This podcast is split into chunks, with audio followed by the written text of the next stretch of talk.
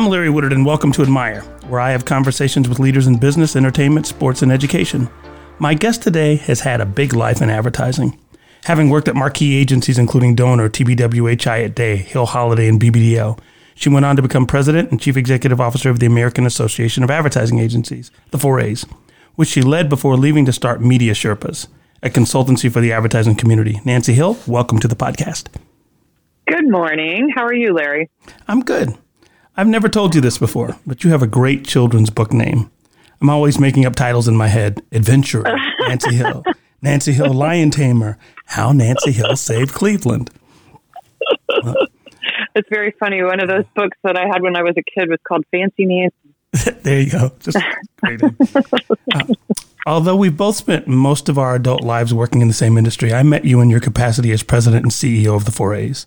For the benefit of our listeners, the 4As is a trade association associated uh, for the advertising agencies. It's founded in 1917, serves over 700 member agencies across about 1,300 offices, which control more than 85% of the total U.S. advertising spend. When I met you, I had been affiliated with the organization for over 25 years. I had used its library and research facilities, I'd attended the national convention, but I never felt I belonged until you got there. You put a focus on diversity, inclusion, and gender equality, and you did it pragmatically and effectively. Why is diversity and gender inclusion so hard for ad agencies? Well, first of all, I remember that meeting very well. I believe Val was with you, Val Gray. Yes, absolutely. Yep, I, re- I remember that meeting, and I remember having a very open and honest discussion about all of the reasons why it's been so hard for ad agencies. Uh, there, there are so many ways into uh, looking at why that problem continues um, now. Uh, you know, there are plenty, as you know, uh, of entry level programs out there, including one that the 4As has done mm-hmm. for going on 50 years now called MAIP, Multicultural Advertising Internship Program. Yeah. So we've never, I think, had a problem getting people in in entry level what we've had a problem with is growing those people once they get into the agencies and giving them career paths that um, they can, quite frankly, see a way to the top. Um, and we lose them uh, to other industries uh, because they look up and they say, I don't see anybody who looks like me. I don't belong here, as you said, um, or it's just too hard. And it, I think that we've done ourselves a huge disservice by continuing to bring in this pipeline without giving them all of the tools and um, environment in which they can honestly survive and thrive. Uh, and I and I think that's part of the reason why we continue to lose people to this day. You know, I, I agree with you, and and I want to sort of mix this uh, conversation that we're having, uh, both with um, you know your uh, observations from a leadership position, but also your personal, you know, moving from the, the macro to the micro. Why do you think you were able to have such a career in the industry, that, that career that so many other women desired but couldn't achieve? I'm hard headed. um, I, you know, the one thing I always tell people about my career, and, and it was my choice, my career to do the things that I did, is that I generally would raise my hand to work on things that nobody else really wanted to work on. Mm-hmm. Um, so they, these were not the cushy assignments. Um, the, the, one most notable one I, I will um, recount is uh, I was probably five or six years into the business. I was a mid level account person. We had just won a piece of business that was only four and a half million dollars total budget. Um, it was only going to be running any advertising in Baltimore, Philly, and Washington. Mm-hmm. Uh, it was all radio and outdoor, so there was no television and no glamour with it. And they were trying to figure out who was going to run the business. And I was, I in my head was ready for a promotion, so I raised my hand. That little piece of business was Bell Atlantic Mobile, mm. which is now, which is now Verizon Wireless. Right. Um, and I grew along with that business, and I ended up working on that business more than once uh, in my career in different agencies in different capacities. But I got a taste of technology very early on, um, and it honestly set up my career because at that moment in time, a woman who had tech experience uh, rising through the ranks of account management, I got recruited pretty heavily. Um, it's what ended up leading me to TBWA Chiat Day. It's what ended up leading me to run an agency in San Francisco whose largest client was Cisco Systems. Um, it's what led me to getting recruited to BBDO to help them set up their tech practice and so on and so forth. Um, and that was, again, my choice to raise my hand to work on something that nobody else wanted, but it did set up my career uh, for the rest of it. And I like the way that you, you talk about it from an opportunity perspective because the thing that I heard first and loudest was when you talked about being hard headed. You know, I've spent the last eight or nine years working with NASCAR, and I think that one of the secrets to being able to work in those types of environments is, you know, you take a lot of confidence into those environments, knowing that you can uh, add value.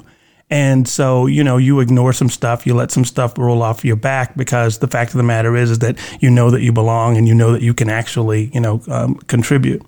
You've worked at some high powered testosterone shops, uh, and BBDO in, in, particular, an agency I'm familiar with. I heard that um, uh, in the company cafeteria they have a testosterone machine. I've never seen it, but but that's what I've heard. uh, uh I was at BBDO once, and I was told that earlier that day, the chief creative officer and the head of account services had a fist fight before a client meeting. And I saw one of them, and he did look like he had been in a tussle. Uh, how do you facilitate change in that type of environment? So I never saw anything like that. um, I, I, would say that I, what I um, experienced was much more on a level of microaggression. Mm-hmm. Um, and I'll give you an example. I was part of the the management team. I was actually on the, the board of the New York office, and I remember very distinctly one day getting in a discussion with one of my peers, a male, and he said, "Well, didn't you under, didn't you hear that it has been decided that we're going to do X? I don't even remember what it was." Mm-hmm. And I said, "No. When did that meeting happen?" And he stood there and he looked at me for a minute. and He goes, "Oh my God! I just realized that we were all in the men's room and we just had a quick discussion, and wow. that's how, when it got decided." So it was, it, you know, that that I don't look at as intentional omission. Um, but it's, you know, I'm not going to be in the men's room to have those discussions. Right. So I think back then, especially teaching people to, hey, stop, we need to get Nancy involved in this discussion, um, was just not part of the the vernacular, and it was certainly not something that people thought of.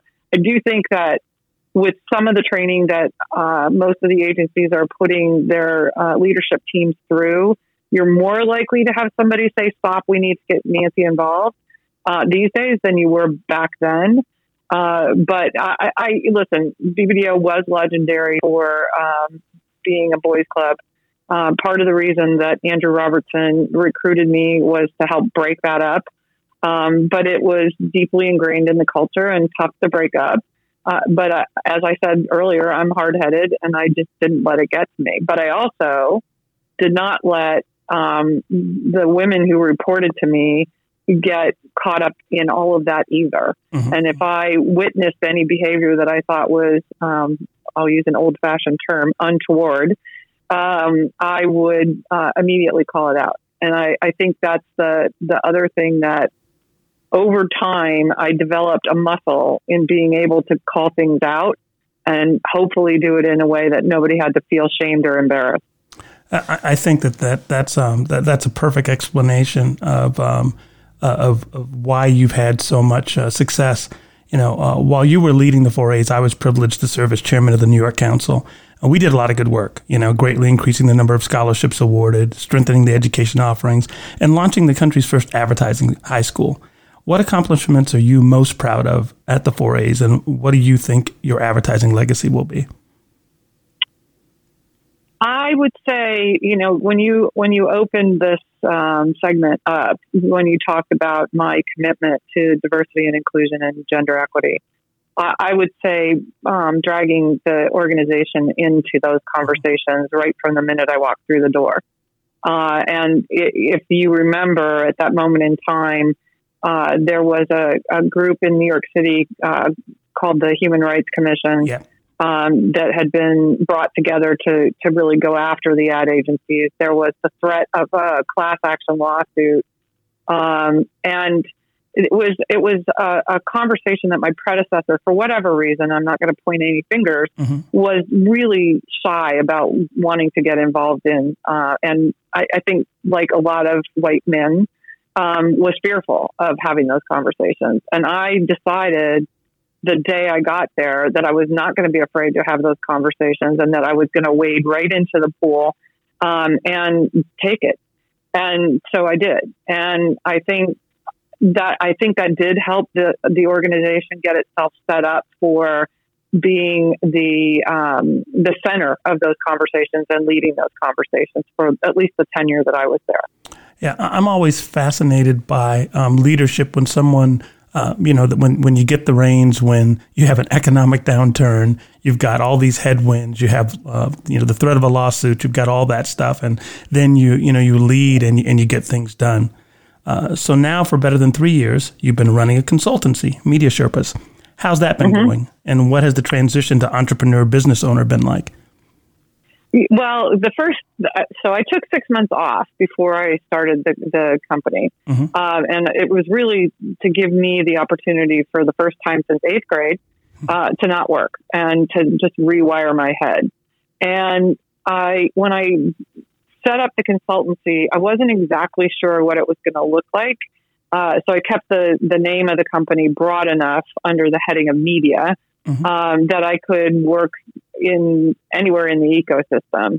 And really, for the first year, that's what happened. I, I spent a good part of the first year doing some work for clients, doing some work for agencies, uh, doing some work for um, some uh, micro networks and what I've really settled into after, and I, and last year I even did uh, a pretty um, large review for uh, a, a, company looking for a media agency. Mm-hmm. But really, where I've settled is is where I'm happy, and where I'm happy is working with agencies, largely independent agencies, um, and helping them to navigate all of the changes that we're going through, uh, especially in this moment in time um, but also helping them to grow their business, to think about their business differently, to apply all of the things I learned about diversity and inclusion to their businesses, uh, and and really help them to be successful.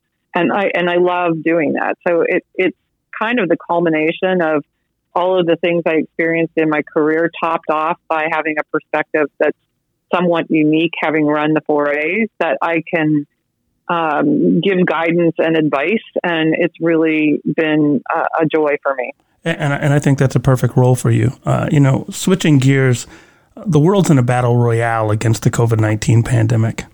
You know, there have been recent news stories about the impact of the virus on your beloved Ecuador, where I know you have a residence and spend some time volunteering. How are things there? not good. Um, I, will full disclosure, we sold the house last year, mm-hmm, mm-hmm. Um, and we got out because we, um, my my dear friend Bonnie Lunt and I, and uh, the other people that were involved in the volunteer organization, didn't feel safe there anymore. Not because of any geopolitical environment, but because we had found out that our driver that worked for us in the school system down there uh, was actually a pedophile. And mm. Bonnie had worked very hard to get him convicted and put in jail. Unfortunately, and he is in jail, thankfully. Right. Um, but his family, who's fairly powerful, um, basically has made it feel like we're not safe there.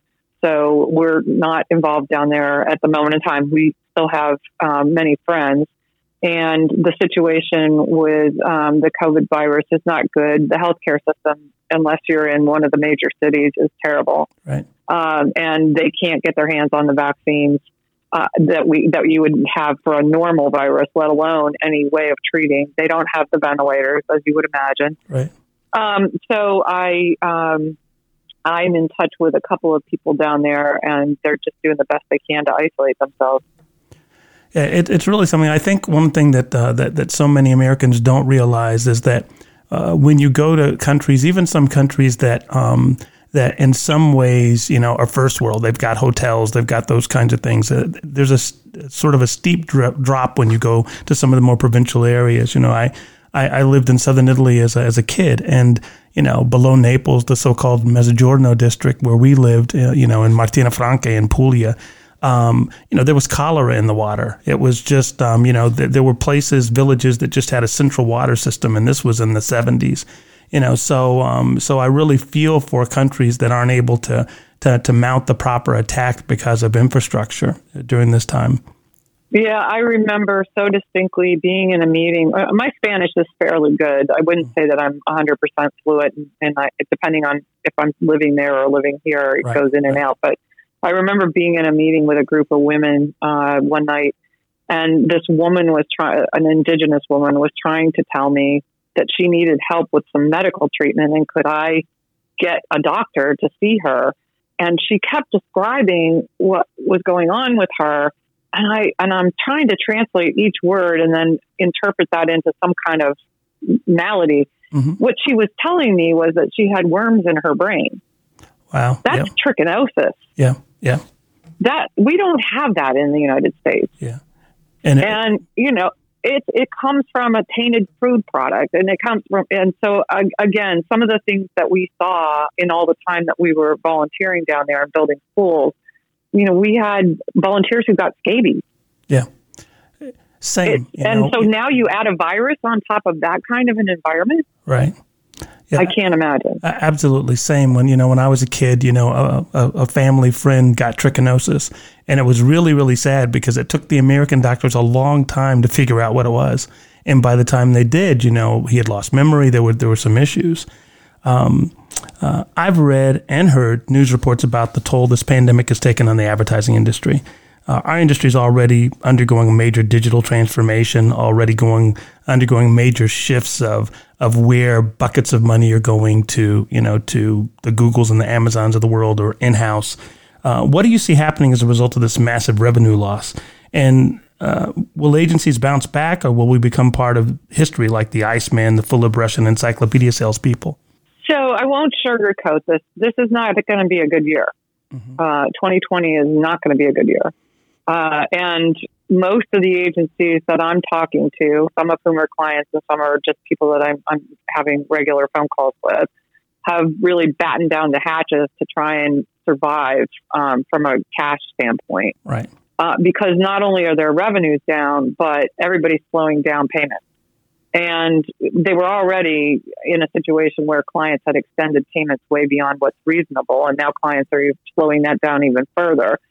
So cash is very much uh, on the top of everybody's list in terms of how they manage themselves through this. Mm-hmm. Um, quite a few of the agencies are applying for the small business loans, um, and have some of them have even said to me, "I would never have imagined that I would have needed to do this." But we don't know what those restrictions on those loans um, could prove to be unwieldy in terms of how long you have to keep employees on. And then if you have a burn rate that's beyond what you're um, able to get in revenue, it becomes untenable over time. Mm-hmm. That said, I remember Rishad uh, Tobaccowala once said at, at one of the 4A's meetings when he was describing agency people, he actually said, We're like cockroaches. You can't kill us. um, and and I think that what he was trying to say is that over time, agencies have evolved and they've adapted, and they're a resilient bunch, agency people. So I do. I'm getting a little choked up talking about this, but I do believe that we will come out of this, and I do believe that we will likely come out of this in a better, stronger place than how we went in. Um, but I don't, I can't predict what that's exactly going to look like. You mentioned in uh, setting up this question the the um, movement to digital. I do believe that this um, quarantine and all of the things that we've had to go through has ex- completely accelerated the, the digital adoption, both from an agency standpoint and from a consumer standpoint.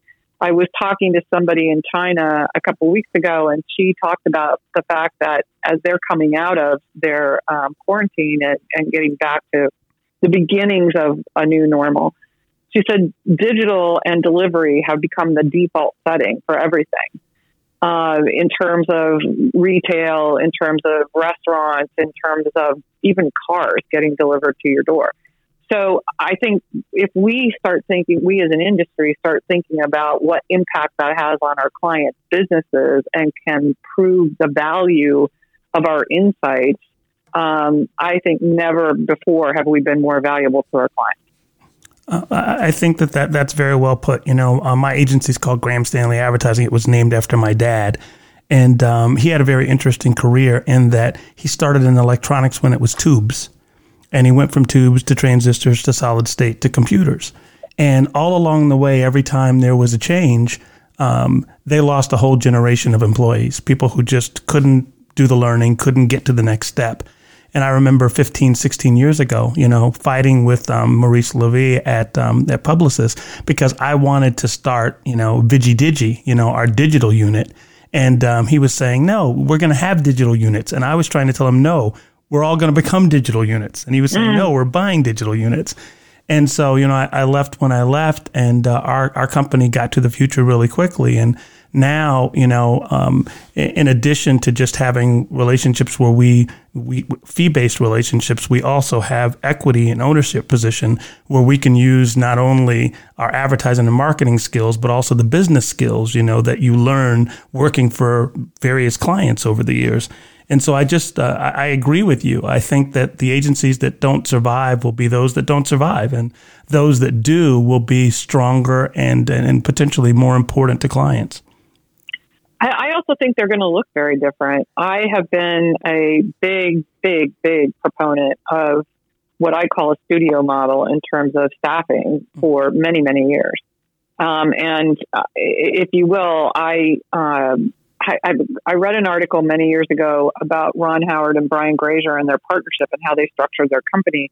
And they have very few full time employees because the thinking is, and this is where the studio model um, organization comes in, um, the thinking is that every project that you take on is going to be different. So you want to be able to staff up with the people who are right for that project. And I believe that agencies need to move into a direction that looks much more like that and allows us to bring in the right partners and people um, on any given project that we need. Because I don't think the way that we operate now um, I don't think you can possibly house all of the expertise that you might possibly need, given that the outcome might be a big um, event or um, a, a, an AI or uh, something else. Who knows what this content is going to take shape of? And so I, I, think that as we start to rebuild what the future of the agency is going to look like, I think we have to look at how we figure out the partners that we need to have on our rosters to call in at any given point in time and the people that we can tap into when we need to. Which, by the way, to bring back this conversation to the full circle, mm-hmm. I think lends itself to diversity, inclusion, and gender equity in a way that we've never experienced before. Uh, on a personal note, uh, as, as we wrap up, how are you weathering the storm? And do you have any specific advice for Americans, as many of us are homebound, uncertain, and, and even afraid? Uh, you know, I'm my husband and I are weathering the storm. I'd say fairly well. My husband is a uh, throat cancer survivor, so I'm pretty vigilant about uh, doing everything that you need to do to stay safe. Mm-hmm. Um, I got up and went to the grocery store this morning very early. I lovely that I qualify for the over 60 timing. Um, and um, and, I, and I'm trying to minimize the amount of trips that I have to make to the grocery store and all of those other things.